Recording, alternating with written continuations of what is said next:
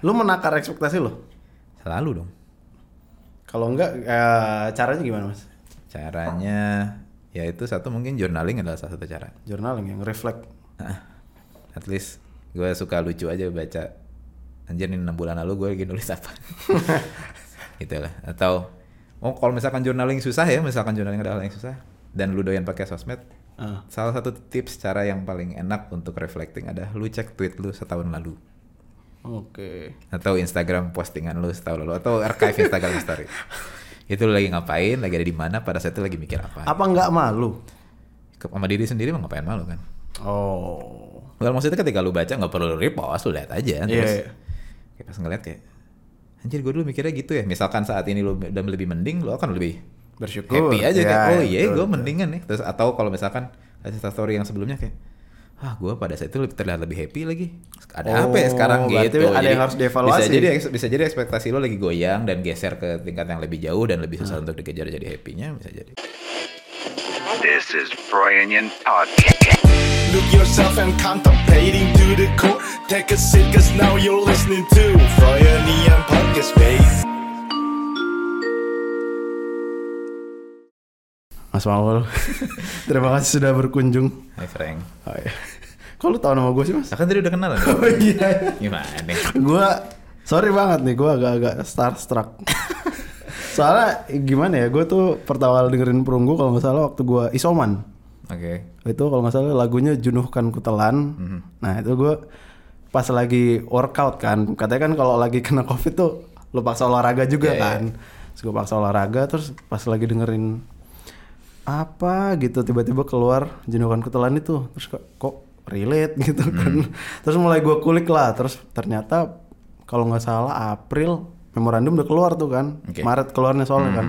Langsung gue dengerin tuh mas dari awal sampai akhir album ya tiga lagu pertama kayak oke ini lagu workout nih ya album album workout nih pas udah masuk ke tengah-tengah kok kayak kontemplatif gitu kan kok kayak terus gue coba cari apa eh, Instagramnya kok followersnya masih dikit band ini. Ternyata band baru. Nah, mungkin eh, mulai dari sini kali ya. Kan semua orang mungkin udah tahu Mas Maul tuh kayak kerja profesionalnya oke lah gitu. Em, tapi secara track record musiknya kayak baru sekali terus langsung gede banget nih. Eh, memorandum ini. Dari EP Pendar juga pun gue cocok tuh dengerin ya sebenarnya cuman cuma tiga lagu doang tuh. Tapi dari apa rekam jejak musiknya mas lu dulu langsung sekali bikin gede apa gimana sih? Hmm, sebenarnya jadi background gue kan gue aslinya orang Bandung. Mm. Ah, well darah mah orang Jawa ya bokap nyokap Iya. ah, Pekalongan Pasuruan tapi dari mereka berkeluarga punya anak ya dari awal pasti dari lahir gue di Bandung sampai kuliah gue di Bandung terus begitu lulus baru pindah ke Jakarta.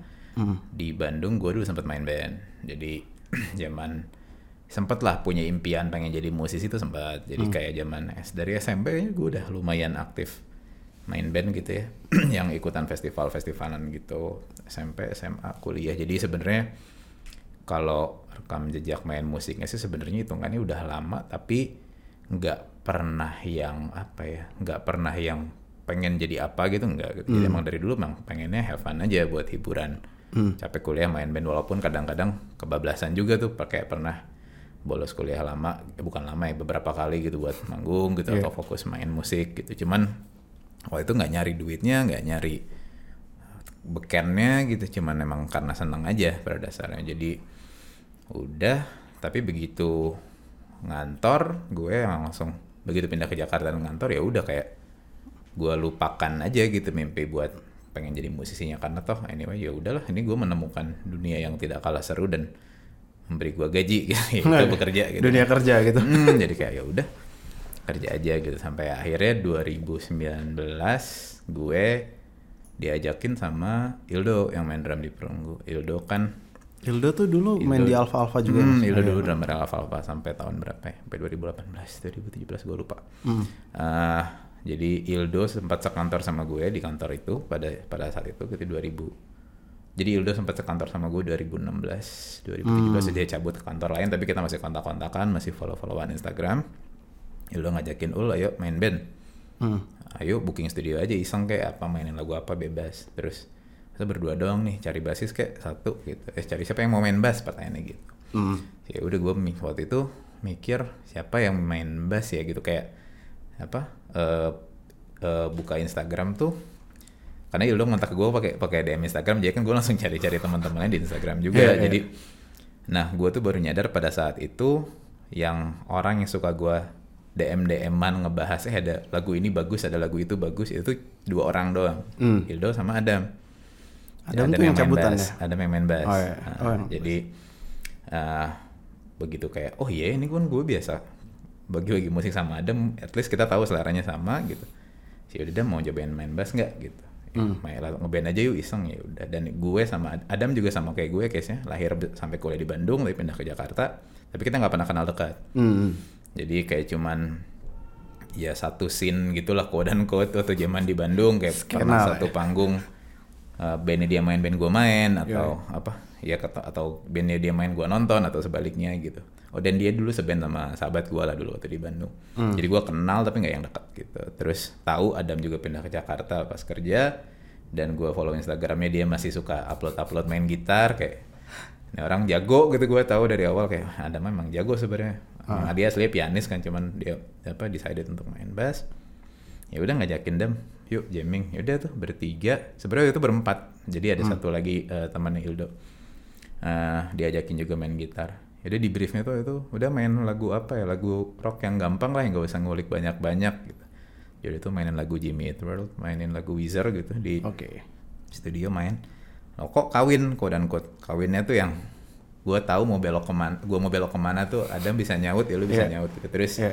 si temannya Ildo satu lagi ini, eh, dia kayak bilang, ini lu jangan bertiga deh, ini kayaknya enak gitu. Maksudnya dia melihat itu gitu. Terus Hmm. gue kayak, oh gitu ya, ya udah bertiga main. Jadi ya mungkin kalau ditanya background gue dulu pernah main musik ya dulu banget zaman di Bandung terus sempat nggak main musik 6 7 8 tahun Baru main lagi. Baru main lagi, jadi untuk sama perunggu ini. Ternyata sespontan itu ya. Mm-mm. Gue kirain kayak ah ini nggak cocok, ini nggak cocok. Langsung ya. langsung Dari yang gua tahu sih katanya yang gua dengar juga Hmm. di internet. Dari latihan pertama sampai akhirnya jadi lagu tuh cepet banget ya. Hmm, itu juga itu tuh kan buk maksudnya bukan gua doang yang kaget tapi mereka berdua pun kaget gitu. Jadi Iya. kayak pas main eh iseng jamming. Dah jadi lagi satu lagu, terus latihan lagi minggu depannya.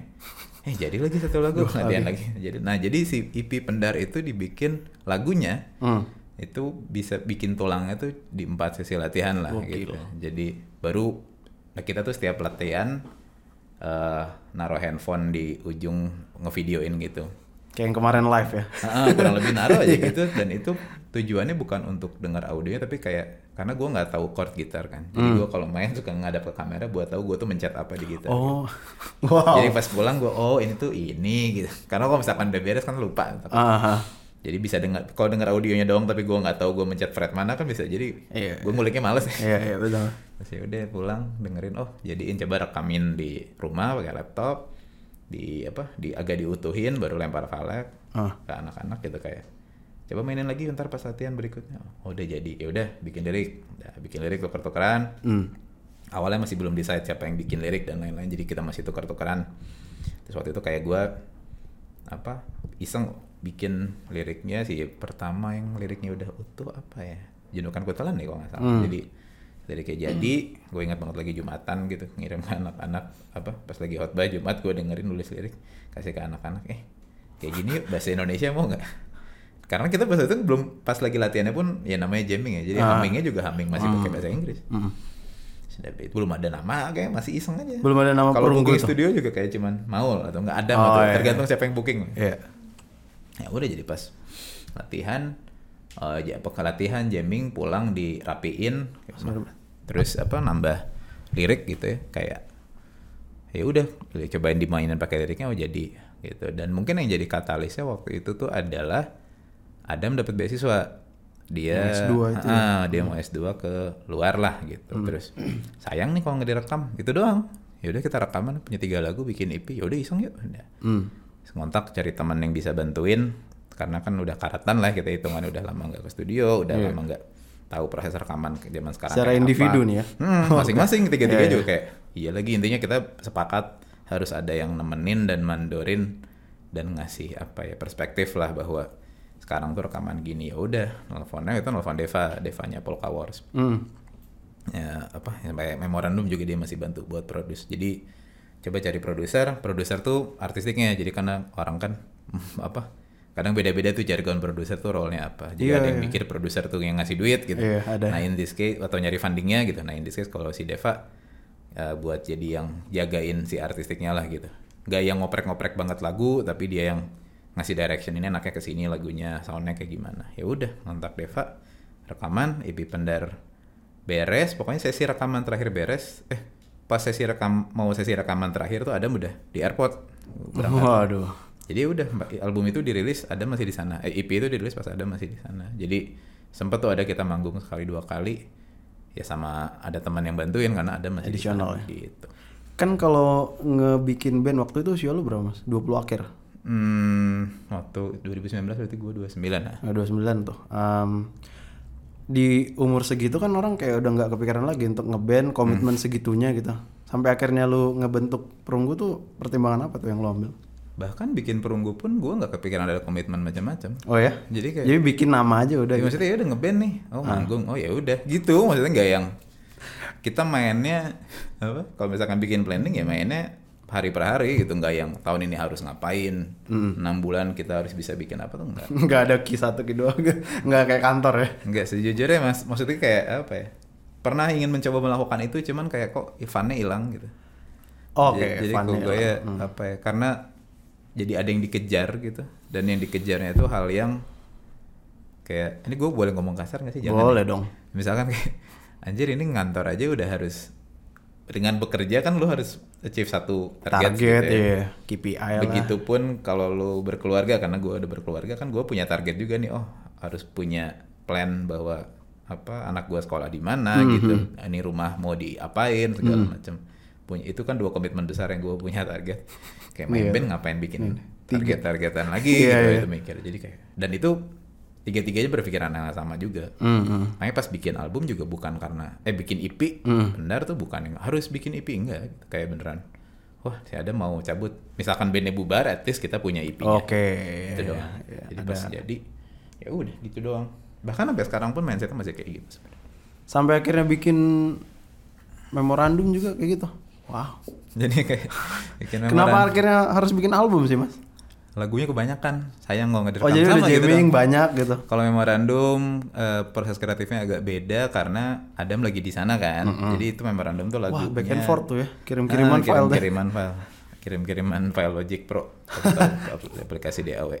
Eh, gua tuh itu ya memor- semua lagu di memorandum itu dibikin di ya during Covid aja. Jadi selama PPKM kali ya. Wow. Eh, bingung kan mau ngapa-ngapain gitu. Jadi gua, gua punya waktu lebih ya di rumah lebih banyak gitu Iya. kan. Ya udah waktu itu kayak ngapain ya hiburannya ya udah jajan alat gitu, beli alat rekaman. Jajan alat. beli rekaman, beli alat, beli sound card yang agak proper, Yoi. beli kabel-kabel bikin gitu, eh bukan bikin pesan. Ah. apa beli pedal efek Biar nggak stres aja nih. iya hiburan hiburan aja terus ya udah bikin lagu kirim kiriman jadi satu jadi oh udah jadi nih banyak satu folder Ya udah albumin ya udah ayo Buset, buset. hoki bener. Enggak nggak tahu ya. Menurut menurut lu itu album hoki atau mas? Kita masuk ke memorandum lah. Eh. Dari namanya gue juga suka banget loh. Perunggu kan kayak ya ibaratnya mas-mas pada umumnya. Ah, Karena ada emas, ada silver. Oh, ini iya. perunggu nih ngincernya nih. Kenapa perunggu? gitu. Dari memorandum, sejujurnya gue nggak sering deng sering tahu lah, Hmm. sering kedengeran memorandum tuh apa. Pas denger album lu, gue jadi nyari tuh memorandum. Catatan apa? Catatan politik apa lagi iya macam-macam Nah sebenarnya sampai akhirnya tercetus memorandum tuh kenapa mas? Atau Hmm. perunggu juga boleh dah, nggak kalau lu nggak bosen jawabnya Oh, ya. apa-apa perunggu kan sebenarnya kalau perunggu versi jawabannya ada tiga lah Oh iya set. versi jawabannya gue tuh gue suka dari dulu gue kepikiran kalau punya band pengennya tiga suku kata nggak either band or band Oh, misalkan oke. gue kayak ngucapinnya enak gitu. Nggak nggak capek nggak repot.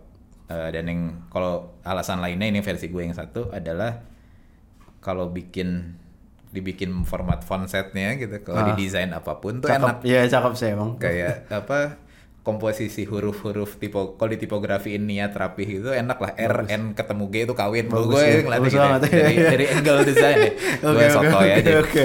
Eh, kalau ja kalau versi press release-nya gitu yang bahasa Wah, kerennya kan kayak formalnya nih ya. ya emang kita kan ya poinnya adalah emang gak ngoyo gitu jadi Hmm. ya udah apa masuk podium aja udah happy gitu Oh. Memorandum.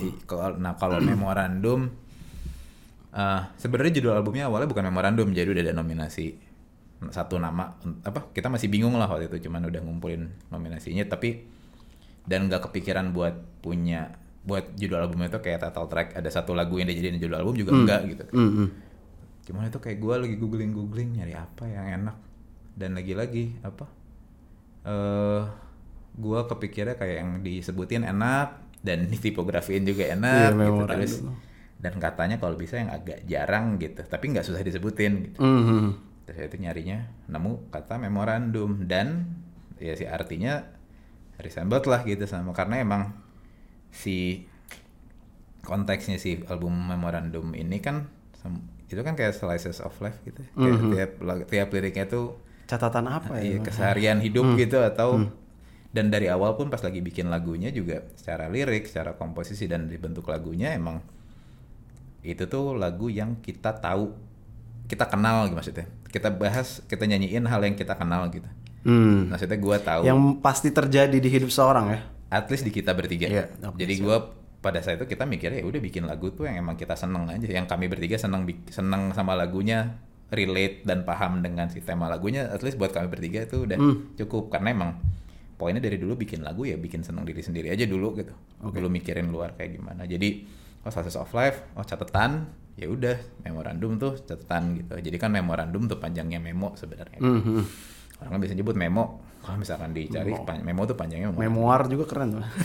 Perunggu memoir, nanggung bisa, tapi ya. bisa, bisa, memoir kan kayak orang udah meninggal gitu. Iya, ya memorandum lah Nah, pas lah. memorandum ya catatan gitu. Iya, Ya udah. Enak nih ya udah. This memorandum. Itu kayaknya jadi judul album juga baru agak belakangan.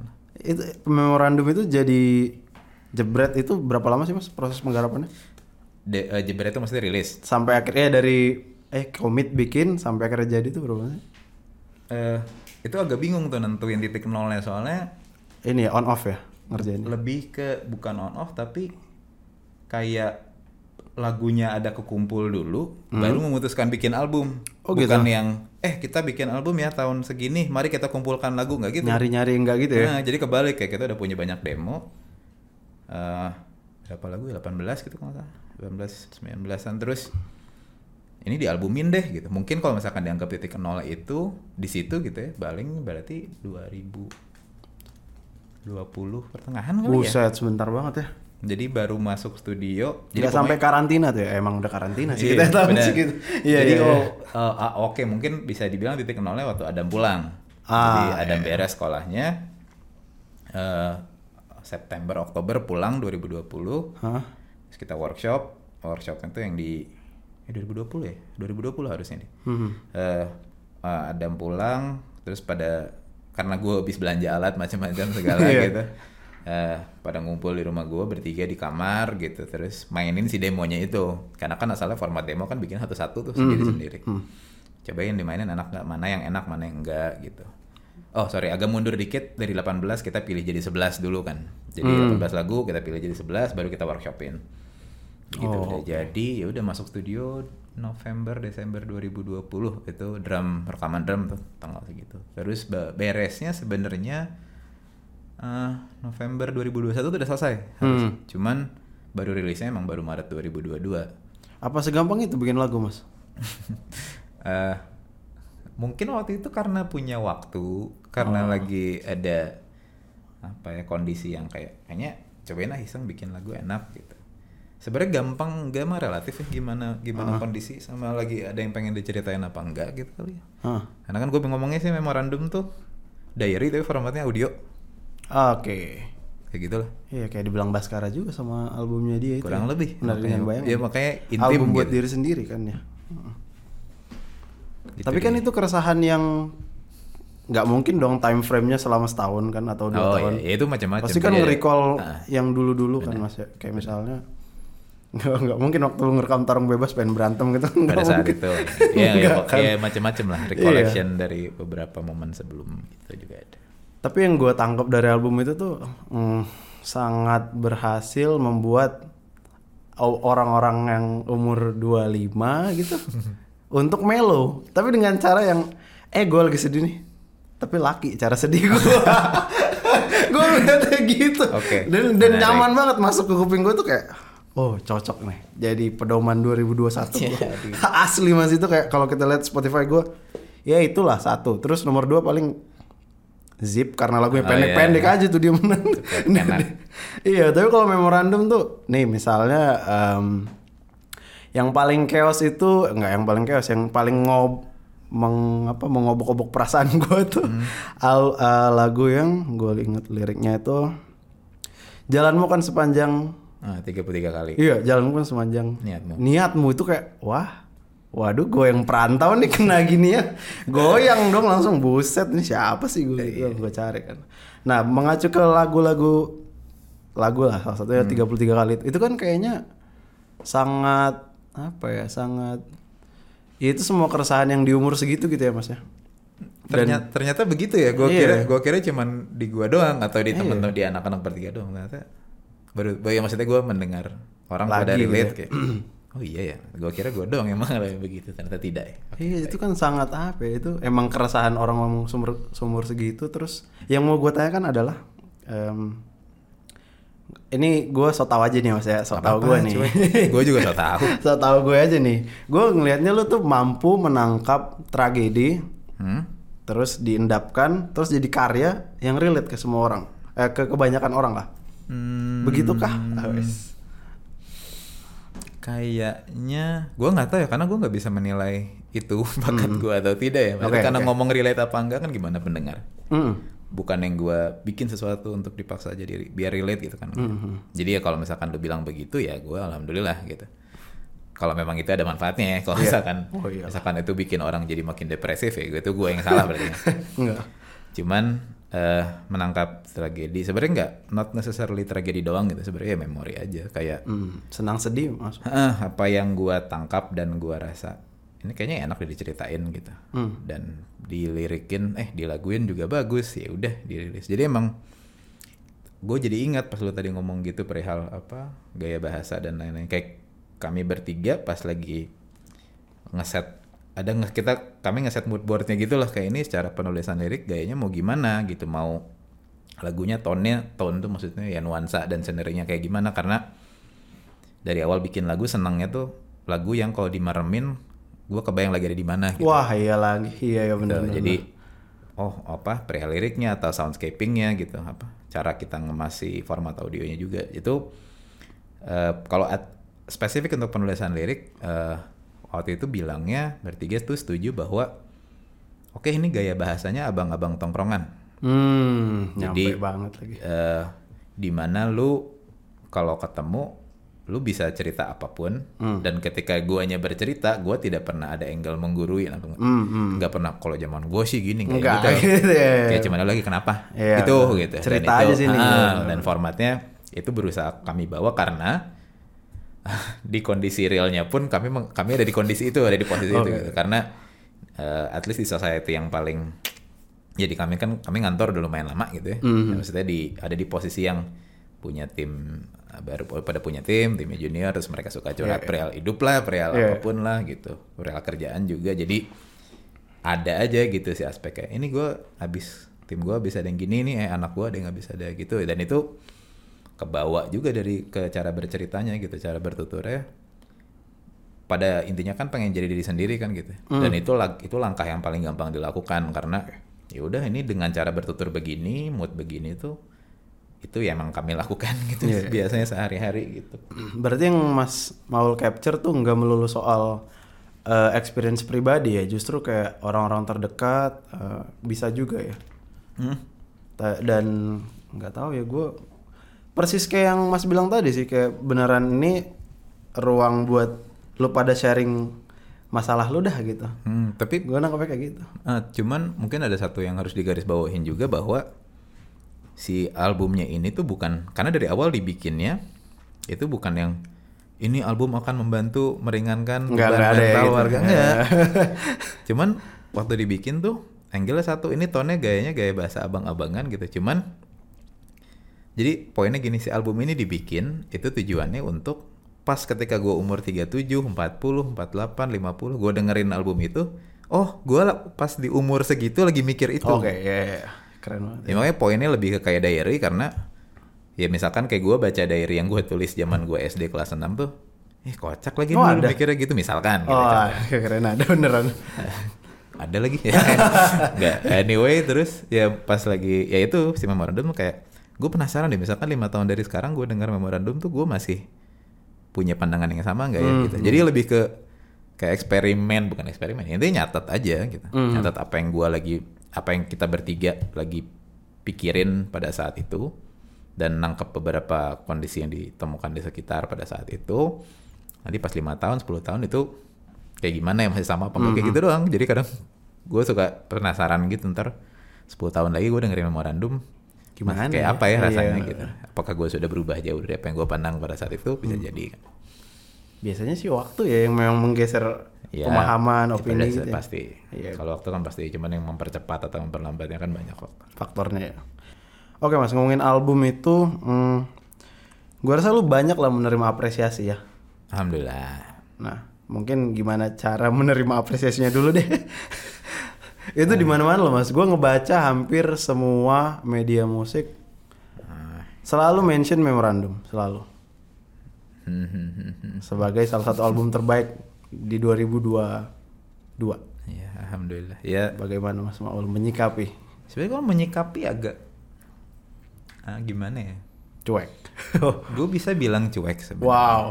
Eh, buk- not- bukan di tone yang gue sombong gitu ya Hmm. Lebih ke opini sama eh, apa ya resensi atau review terhadap apa yang kita bikin apa yang kami bikin itu kan di luar kendalinya kami kan Hmm.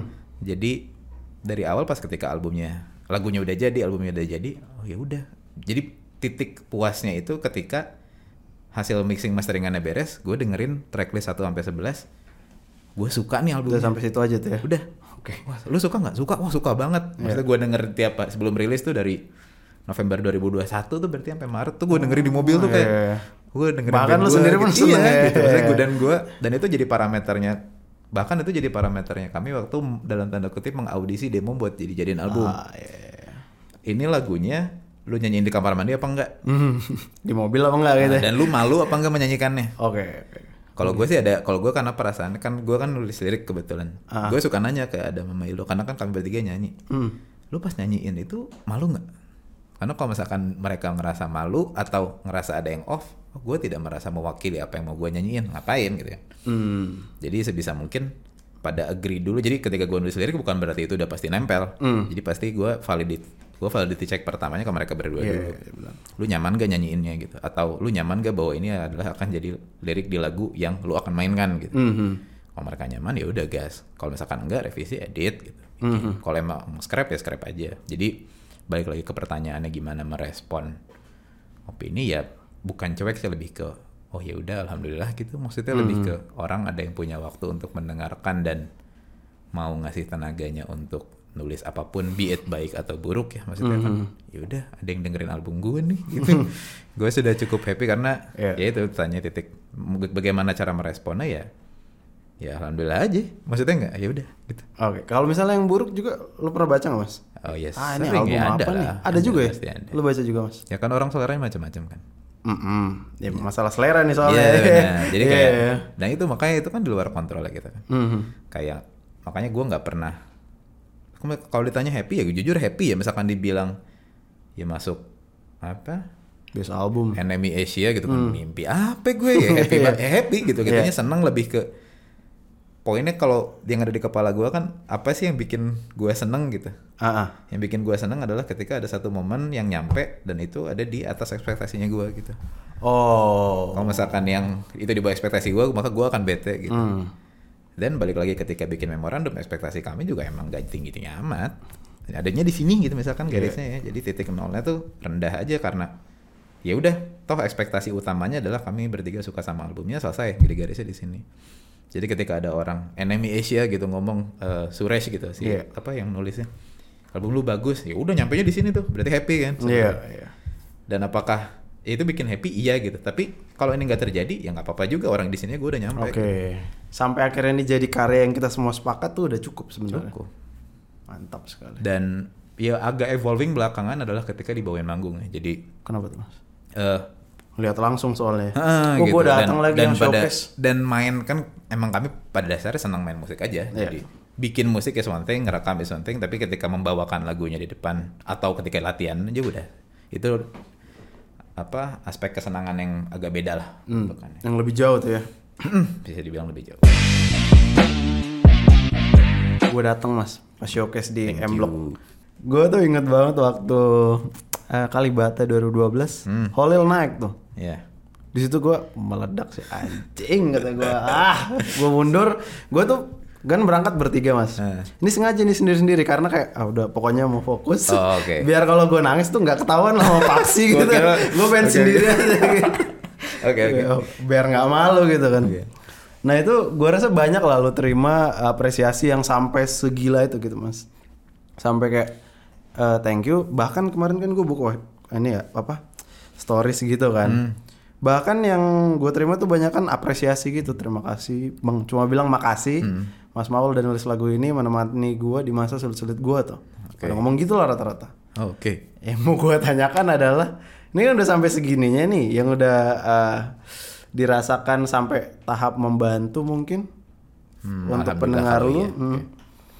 Jadi beban gak sih mas? Hmm, tan mau berusaha dihindari akan selalu jadi beban Ah, gue bisa iya. bilang. Karena yang balik lagi tadi gue bilang ya perihal Threshold kalau gue pribadi Hmm. punya ekspektasi tertentu terhadap satu hal gitu. Hmm. Ya, ini kan kondisinya udah kayak gini orang jadi punya ekspektasi terhadap Iya, gue. secara nggak langsung tuh. Baik secara langsung maupun langsung. Hmm. Kayak eh, oh eh, perunggu tuh kalau nulis lagu gini berarti orangnya hidupnya oke-oke dan lurus-lurus tuh. Bisa Padahal jadi kan? juga, iya, Nah, iya, iya. maksud gue kayak gue itu hal yang di luar balik lagi itu di luar kontrol gue. Jadi kalau misalkan gue lagi mikir yang nggak lagi lagi semerawut ya bisa jadi itu dianggap sebagai beban gitu. Cuman kalau gue mikir Hmm, ujung-ujungnya ya udahlah mereka apa yang mereka mau juga tidak semuanya harus gue serve. Karena apa? eh, kondisinya gini sih kalau kami tuh selalu berusaha ini terdengar sangat klise tapi harusnya works gitu ya Eh, memperlakukan dan menganggap pendengar lagunya perunggu tuh ya manusia dan kalau bisa teman gitu Hmm. jadi nggak nggak yang menganggap kami ada di atas untuk memberi ceramah kepada pendengar gitu dan itu emang dari awal kan di Set. plotting perihal konsep tongkrongan kami abang-abangan in a way lebih ke karena kami lebih tua gitu bukan berarti kami lebih benar bukan berarti Iya, kami iya. lebih pintar gitu Hmm. jadi kayak interaksinya kami sama pendengar juga gitu, be it di sosmed gitu atau kan kami ada Discord server juga gitu yang ngobrol kayak eh lu lagi dengerin lagu apa hari ini gitu. Itu tuh sering kami tanyakan kayak yang lain gitu dan itu lebih ke bukan kami ingin build the brand bahwa oh personilnya santai atau Iya, personilnya humble enggak emang pada dasarnya gue kalau gue pribadi nggak suka dengan konsep apa si yang apa apa Jarap, ya. ah, pen- penulis karya itu ada di atas yang menikmati gitu. Hmm, hmm. karena buat apa satu kan terus Hmm. dua kayak emang dengan ada lu di situ juga apakah membuat yang pendengarnya atau penikmatnya lebih bahagia kan belum tentu juga Oke. Nah makanya ketika balik lagi apakah itu jadi beban ketika mereka merasa apa tertolong atau ya alhamdulillah kalau misalkan begitu keadaannya Eh, apa pun yang mereka rasakan dari lagunya Hmm. apakah itu jadi beban gue sebenarnya sih enggak juga kan ya ada lah lebih ke aduh ini orang terlalu nempel sama lagunya tapi apa yang bisa gue lakukan anyway Hmm, iya iya. Itu Maksudnya- waktu dia pribadi sama lagunya ya. Benar, jadi lebih ke baik lagi. Gua sebagai manusia mah gue yang bikin. Gua- Hmm. Kami bertiga bikin lagunya. Tapi lagunya udah jadi sesuatu yang mereka konsum ya udah urusannya sama lagunya aja. Gak usah sama yang bikin. Oh, nggak usah ditarik atau dihubungkan ya? Gue sih, Iya, gue iya, prefer iya, gitu. iya. Sesimpel hal yang sama kayak misalkan gue ngedengerin lagunya band orang atau lagunya musisi orang gitu. ya. Kayak misalkan gue ketemu ah siapa? Gue ketemu Mas Holil deh. Oke. Apakah gue akan selalu menganggap Mas Holil itu harus selalu lurus dan selalu keren? Mm-mm. Ya memang gue ketika ngeliat dia akan selalu Star Trek. Seumur hidup gue ngeliat dia akan selalu Star Trek. Iya, Cuman iya. apakah Mas Holil harus nge-serve apa yang jadi ekspektasi dan Iya, di persepsi gue perihal Mas Holil kan enggak juga kan. Iya, iya sih. Tapi gue akan selalu menganggap semua album efek rumah kaca itu brilian gitu Hmm. dan itu buat gue ya udah gue menikmati sama si bentuk produk lagunya tidak dengan kreatornya Tidak dengan perso apa personal life-nya Mas Holly lah ya. ya personal. Dipisah aja lah ya. Oke. Lu kayak ini Mas gue liat kayak apa? Kayak zen banget gitu. kayak damai, tenang. Kontrol apa yang bisa dikontrol kayak gitu. mungkin lebih ah, karena karena gue punya privilege untuk bisa begitu kali ya. Oh, iya. maksudnya nggak harus cari duit dari karya musiknya itu mungkin, ya. satu atau ya gue alhamdulillah privilege tinggal di Jabodetabek Hmm. punya akses teknologi lengkap Mm-mm. masih digaji per bulan Iya. gua ngomong begitu ya orang nganggep zen boleh ya enggak juga nggak apa-apa banget karena Eh. orang ada banget yang lagi susah-susah Stoicism asik. Iya, dia mikir Lu gitu. kayak gitu loh mas gue lihat. cuman ya poinnya tapi menurut gua kayak ya bukan bukan saran ya cuman Hmm. ya itu tadi kalau misalkan mau happy ya manage ekspektasi masing-masing aja Iya sih. Emang dalam hidup ekspektasi doang. Yo, jadi beban. Begitulah. Lu menakar ekspektasi lo? Selalu dong. Kalau enggak eh, caranya gimana mas? Caranya ya itu satu mungkin journaling adalah salah satu cara. Journaling yang reflect. At least gue suka lucu aja baca anjir ini 6 bulan lalu gue lagi nulis apa. gitu lah. Atau oh kalau misalkan journaling susah ya, misalkan journaling adalah yang susah dan lu doyan pakai sosmed, Ah. salah satu tips cara yang paling enak untuk reflecting adalah lu cek tweet lu setahun lalu. Oke. atau Instagram postingan lu setahun lalu atau archive Instagram story itu lu lagi ngapain lagi ada di mana pada saat itu lagi mikir apa Apa enggak malu? Ke- sama diri sendiri mah ngapain malu kan Oh. well maksudnya ketika lu baca nggak perlu lu repost lu lihat aja Iya, terus iya. Kayak pas ngeliat kayak anjir gue dulu mikirnya gitu ya misalkan saat ini lu udah lebih mending lu akan lebih Bersyukur. happy aja Ya, kayak oh ya, iya gue mendingan nih terus atau kalau misalkan ada story yang sebelumnya kayak ah gue pada saat itu lebih terlihat lebih happy lagi ada Oh, apa ya sekarang berarti gitu ada yang harus dievaluasi. bisa jadi bisa jadi ekspektasi lo lagi goyang dan geser ke tingkat yang lebih jauh dan lebih susah untuk dikejar jadi happy-nya bisa jadi Wah, lu ternyata kritis banget ya. bukan kritis sih itu kayak kayak semua variabel yang mungkin tuh dibedah. Eh karena kalau nggak gitu nggak seru aja gak sih hidup Enggak tahu. Lu dulu dulu dulu kuliah apa sih, Mas? counting gue counting murtad gue Yang membantu apa ya? Kalau misalnya itu kan hitung-hitungan. Dari kampus nggak sih Mas dapat critical thinking-nya enggak? Nggak, gue ya oke ada aspek eh, dari kampus ya maksudnya critical thinking ya selama akademis ya pasti jelas ada lah ya cara gimana lu namatin kuliah itu kan pasti ada Iya, strategi iya. critical thinking Iya, siap, siap. cuman yang paling signifikan nongkrong Nongkrong justru ya. Sampai iya. at least gini sih menurut gue Apa yang didapat? nongkrongnya bukan nongkrongnya bukan hanya nongkrong pinggir jalan Apa yang juga. didapat Mas Maul Perunggu dari nongkrong? Nah, nongkrong nih aspeknya eh sorry orang kan kadang suka mikir nongkrong tuh biasa dikaitkan dengan apa ya selebor pinggir jalan Iya. gang tongkrongan ngerokok main gitar gitu Iya.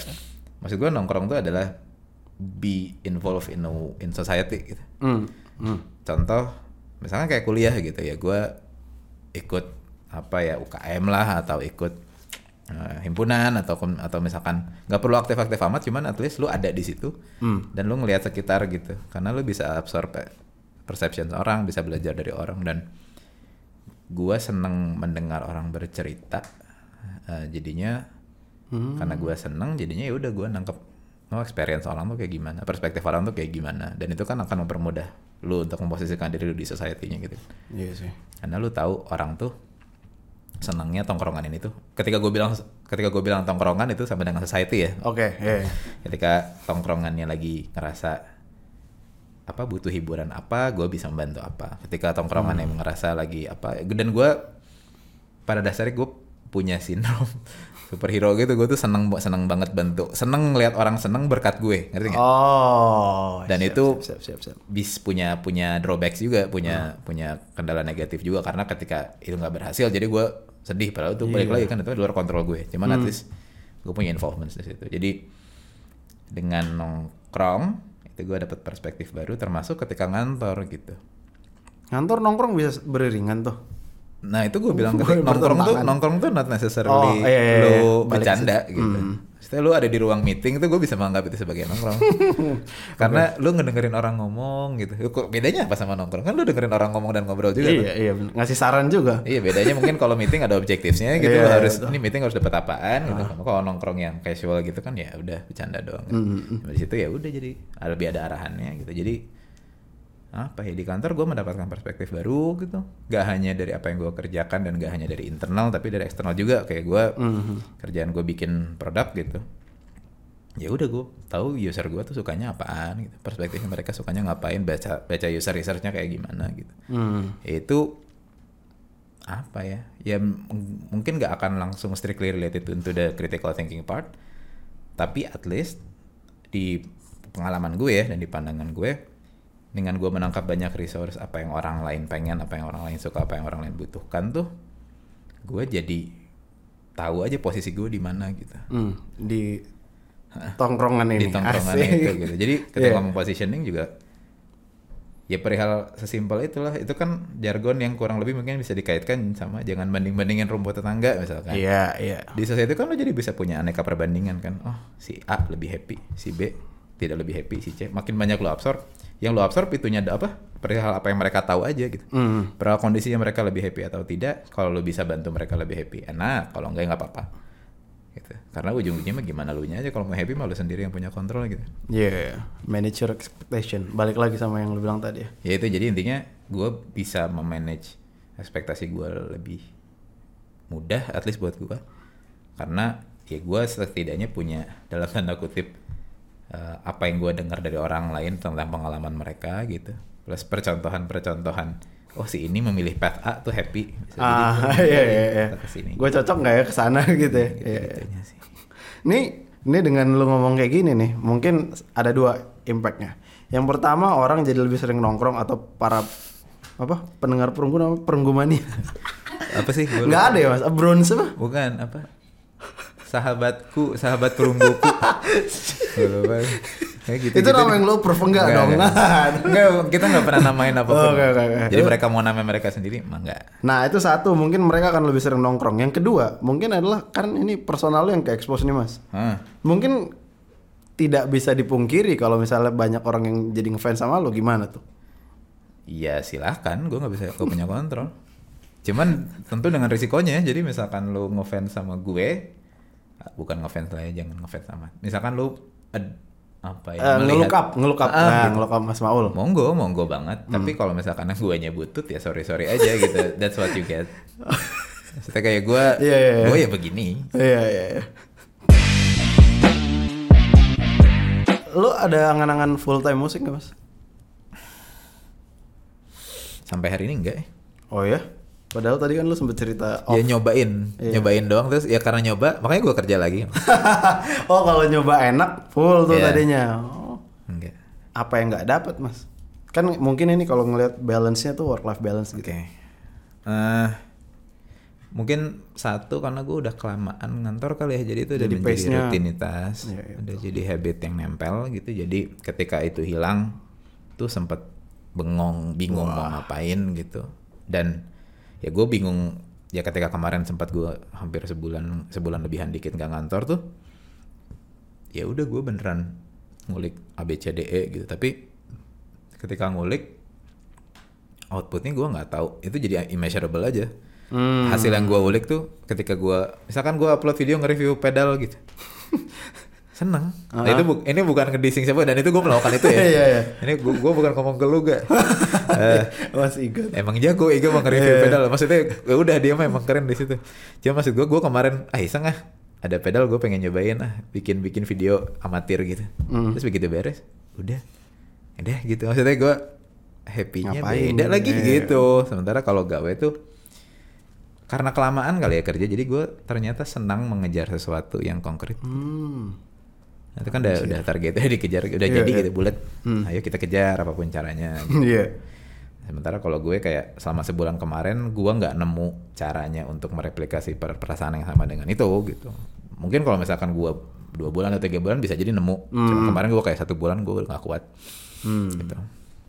Lu em, berarti lu sekarang menganggap diri lu musisi seniman apa enggak? Susah eh ini. apa ya karena gue tuh nggak tahu seniman tuh apa ya maksudnya gue tidak tahu seniman tuh harusnya harusnya parameternya apa untuk orang disebut seniman. Seniman ya. Cuma pertanyaan lu apakah gue menyebut diri gue seniman? Gue sih tidak. Wow. gue tidak menyebut diri gue seniman. Gitu. Kenapa tidak? karena gue tidak menganggap gue masih apa ya? Hidup dari sana? Enggak dong, masa cuman itu. Eh, enggak. Lebih ke Kalau seniman kan yang gua tahu yang gua sok tahu nih nah Mas. coba coba. Ajarin. Mengolah keresahannya menjadi satu karya ya menjadi satu karya yang bisa dinikmati atau tidak dinikmati bahkan Oh, gitu. Lu udah berhasil tuh kalau kayak gitu oh kan. ya udah berarti gue seniman Oke. karena gue nggak segitu. tahu seniman tuh sesecret apa gitu kan Oh iya kayak Cuman- sakral banget. Tapi kalau misalkan gue ditanya gue tuh siapa gitu ya, Hmm. eh, kan peran gue tiga nih ya, gue gue kepala keluarga, gue karyawan, gue eh, main musik gitu. Mhm. Ya misalkan gue akan menyebut gue siapa tuh tergantung siapa yang nanya. Ya. Oh, tergantung occasionnya nih. Nah, misalkan gue lagi gue lagi ambil rapot anak ya udah gue bilangnya bapaknya sih Iya, ini. iya, iya, ketika gue ketika gue beres festival kenalan sama musisi yang gue idolakan, gue menceritakan bahwa gue nyanyi di Perunggu. Hmm. Tapi kalau misalkan gue ketemu sama klien. eh, apa stakeholder ketika gue kerja ya gue bilang gue departemen mana gitu. Mantap. Mantap sekali. Itu sih. Oke mas, Eh sebenarnya banyak banget yang mau gue tanyakan, cuman karena udah mau satu jam, Oh, mantep. Kagak terasa, Bro. apa lagi ya? Tadi gue mau nanya banyak sih, cuman nongkrong aja kali ya di bawah ya. Boleh. Nah ini mungkin eh, karena broadcast itu spiritnya kayak yang gue ceritain tadi tuh Hmm, banyak anak-anak yang muda yang mungkin clueless sama hidupnya baru mau menentukan eh gue udah 17 tahun gue udah 20 tahun mau ngapain nih saya hidup gue nih pada nggak tahu tuh Hmm. Eh, banyak lah yang nanya-nanya ke gue juga gue harus gimana ya gue nggak tahu juga ngasih saran kan gue juga lagi find out gitu. Mungkin yang mau gue tanyakan ke lo adalah hmm, mungkin banyak yang aspiring musicians gitu mas. Hmm, oke. yang kayaknya jadi Bang Maul bisa bisa kerja juga bisa ngeband juga gitu. So ada tuh yang lihat eh strateginya dia bisa nih gue contek nih. Ada tuh mungkin beberapa yang berpikiran seperti itu. Apa yang mau lo sampein ke orang-orang itu mas Poinnya gini, eh tiap orang punya jalannya masing-masing kan. pasti Dalam artian gak hanya jalannya, mereka jalan tuh bukan jalan ke depan, tapi jalan ke belak jalan dari belakang juga. Experience-nya Berangkatnya juga apa, ya, iya. gitu. Tumbuhnya gimana, ketemu orang ngobrol sama siapa aja, punya wawasan apa itu kan beda-beda. Dan itu udah ngebentuk identitas lu, ya itu gitu. Hmm. Nah, ketika misalkan ada yang nanya gimana caranya ingin melakukan apa yang perlu gue lakukan gitu. Kalau mau nyoba silahkan. Hmm. Tapi saran gue jangan.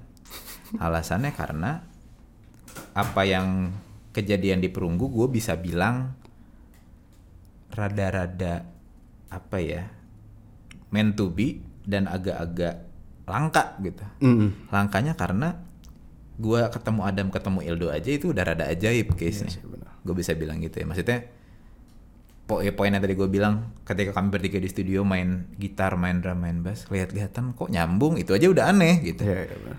Dan gua nggak tahu itu akan bisa ditemui eh, di orang lain gitu. Mhm. Ya mungkin ngasih konteks tambahan bahwa kami bertiga tuh nggak kenal dekat sebelum main musik gitu. Itu aja mungkin udah beda banget dibanding Iya. band-band lainnya gitu. Jadi poinnya adalah emang apa? Ya masing-masing. Misalkan lu punya kondisi lu ya di fully optimizin aja gitu. Lu punya apa? Ya bahasa bahasa apa ya bahasa ininya ya kenalin diri sendiri aja sampai mentok gitu. Nggak usah lu coba kenalan sama apa yang orang lain lakukan gitu. Nggak usah lu coba observe. Ya boleh lalu observe untuk apa kayak study atau ngelihat bandingin dikit-dikit gitu. Ngedengerin orang ngom- ngedengerin belajar dari orang tetap iya gitu. Cuman untuk defining apa yang mau lo lakukan ya tetap cari apa yang lu kenal lu sukanya ngapain gitu. Apa yang bikin lu happy gitu. Dan apa yang lu bikin happynya pun anyway bergerak gitu. Cuman jangan yang kayak gua ketika gua menjadi perunggu maka ketika gua bisa kayak perunggu maka gua akan happy itu menurut gua jangan Hmm. karena gua misalkan perunggu bubar masa lu mau, mau ikut bubar juga maksudnya kan iya, iya. gitu lu jangan menaruh apa ya visi terhadap sesuatu hal yang di luar kendali lo poinnya balik lagi itu Hmm. ya udah yang lu punya yang lu kenal yang yang tahu yang apa yang bikin lu happy kan ya lu lu sendiri gitu jadi Hmm. emang kenalin diri sendiri itu kayaknya matters jadi misalkan ditanya gimana caranya pengen main band? Iya gitu sambil kerja juga. Iya gitu. Ya coba dicari right balance gitu belajar. Dan itu tidak mudah. Gue bisa bilang dengan 100% yakin bahwa itu bukan hal yang mudah gitu kami melakukan ini itu dan it took like uh, gue akhirnya baru ngeband setelah 8 tahun kerja. Iya. gitu baru Lama gue pede. oke deh kayaknya gue bisa ngeband Hmm, gitu. hmm, hmm.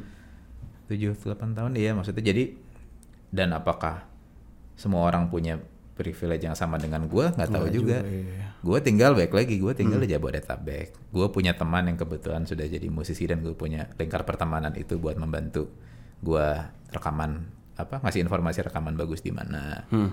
gue bisa kenalan sama ini itu dan gue punya ya intinya gue punya akses ke urusan berjaringnya Hmm. terus gue punya karena gue punya gaji dan gue punya tabungan gue bisa punya alat yang proper untuk main band itu kan hal yang kebetulan kejadiannya di gue gitu Hmm, kalau misalkan orang mau ingin menjadi ingin melakukan apa yang gue lakukan masa harus punya itunya semua kan Iya. nggak mungkin Terlalu banyak checklistnya yang harus diisi. betul jadi kayak daripada capek-capek ngurutin mencari apa yang gue punya lalu dicari di checklistin gitu mendingan checklistin aja apa yang lo punya lu Iya, listen aja dulu Dengan kondisi lu sekarang ya. Nah, baru udah kenal. Oh, tahu gue butuhnya ini deh. Ya udah, misalkan nggak main musik juga apa-apa.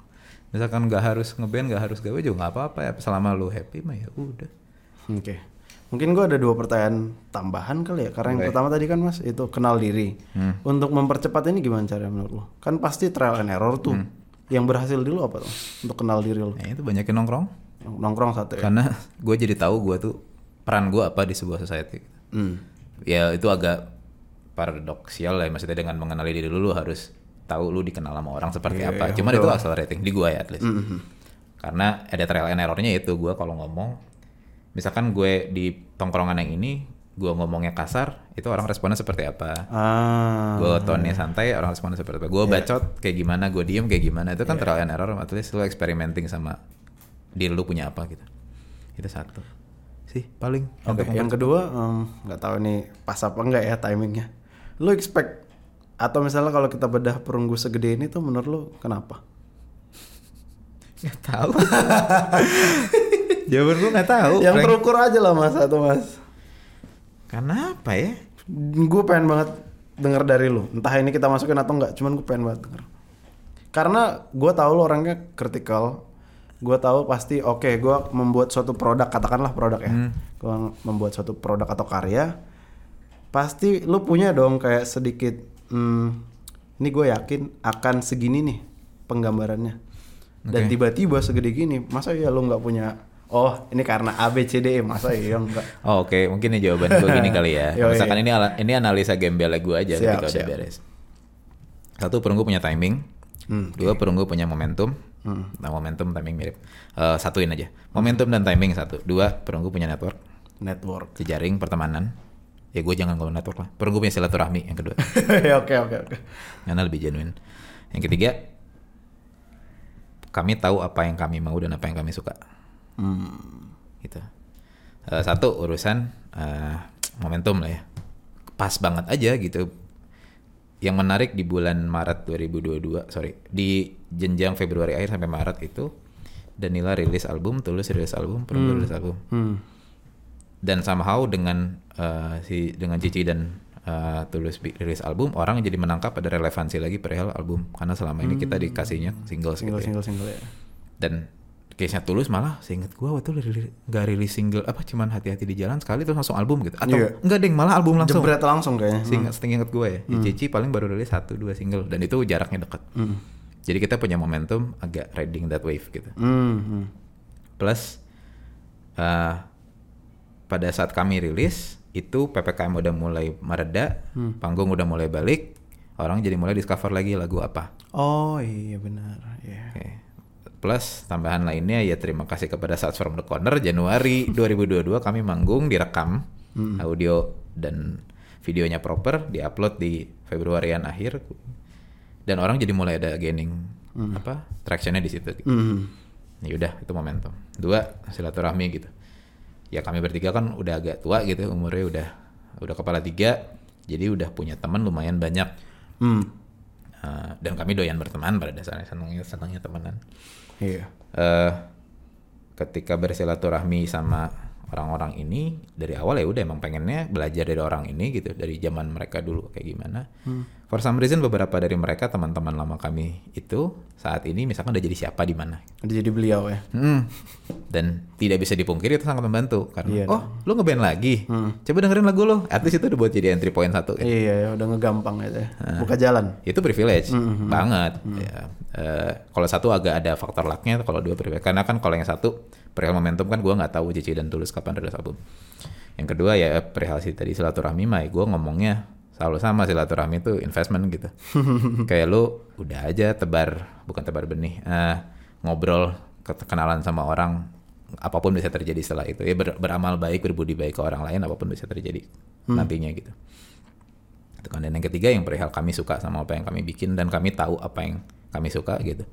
Itu emang dari awal selalu ditekenin kayak misalkan gue mainnya udah chordnya miring dan aneh gitu si Adam kayak jangan ke sana deh ya udah Oke. oh lu nggak suka ya udah deh yuk kita Iya, samain lagi iya, gitu dan ya pelengkapnya isi part 3 itu apa yang kami suka ternyata orang lain banyak yang suka Mhm. itu doang jadi kami nggak berusaha memainkan apa yang orang lain suka gitu Hmm. jadi ke pas kami main doyan lagi nih gua sama lagunya gitu. Pas dirilis lah orang lain juga doyan. itu Iya. nggak di aim gitu. Iya, Cuman betul. itu that apa ya tiga kombinasi itu menurut gua sama ya yang melingkupinya mah ya doa orang aja banyak banget. Iya sih. Gitu. Mantap Itu banget. jawabannya. Cukup menjawab sih karena gue nggak mungkin kalau misalnya nggak terukur tuh nggak mungkin Paul. Cuman mungkin kalau misalkan lu zoom in lagi itu tiga Ah. hampir semuanya hampir tiga tiganya tuh hal yang yang punya yang ada di kontrolnya kita cuma yang tiga doang perihal selera apa yang kami suka dan apa yang kami tahu. Iya nomor tiga doang tuh. Ya, silaturahmi ya udah gue temenan sama lo misalnya gue ketemu paksi sama siapa pun gitu Hmm. ya udah kenalan temenan mereka mau jadi apa ya bodo amat maksudnya Iya. gue kenalan baik aja gitu cuman kebetulan beberapa teman kami jadi orang yang punya posisi untuk mempermudah akselerasi exposure kami misal Iya sih. Iya Gitu ya. benar sih. ya kalau yang pertama itu kan juga di luar kontrol itu balik Iya. lagi privilege yang di luar kontrol ya Mhm. Kalau yang satu berapa momentum sama itu mau hoki berat Iya sih. ya, kami cuma tahu oh rilis kapan enaknya awal tahun Maret udah gitu dong Oke. Tanya pas ya udah Mantap sekali. Saya masih starstruck walaupun sudah sejam di sini. jangan starstruck sama orang lain aja gue jangan ah. tapi gue nggak bisa kontrol lu Iya mas, gimana ya mas? Gue pulang pun bahkan tadi pas gue bikin materi memorandum dulu lah. memorandum lagi lah. Mantap. Pulang dari sini pun tetap memorandum lagi. Workout memorandum. mantap gue jadi pengen workout juga nih Mas Maul, terima kasih banyak gue yang thank you dong Frank sudah datang ke sini berkunjung kasih, ketemu teman-teman. saya anak muda nggak jelas. misalkan kamera thank you ya Terima kasih Mas Maul. Eh, sama gua mendoakan lo sehat selalu. wah gue juga mendoakan lo sehat selalu Biar gue bisa nunggu karya lagi sih, pastinya. siap thank you Teman-teman itulah Mas Maul Ibrahim dari Perunggu. Terima kasih sudah mendengarkan Friend Podcast. thank you ya Jangan lupa stream. Ya udah pastilah tahu memorandum dari Perunggu. Bye guys.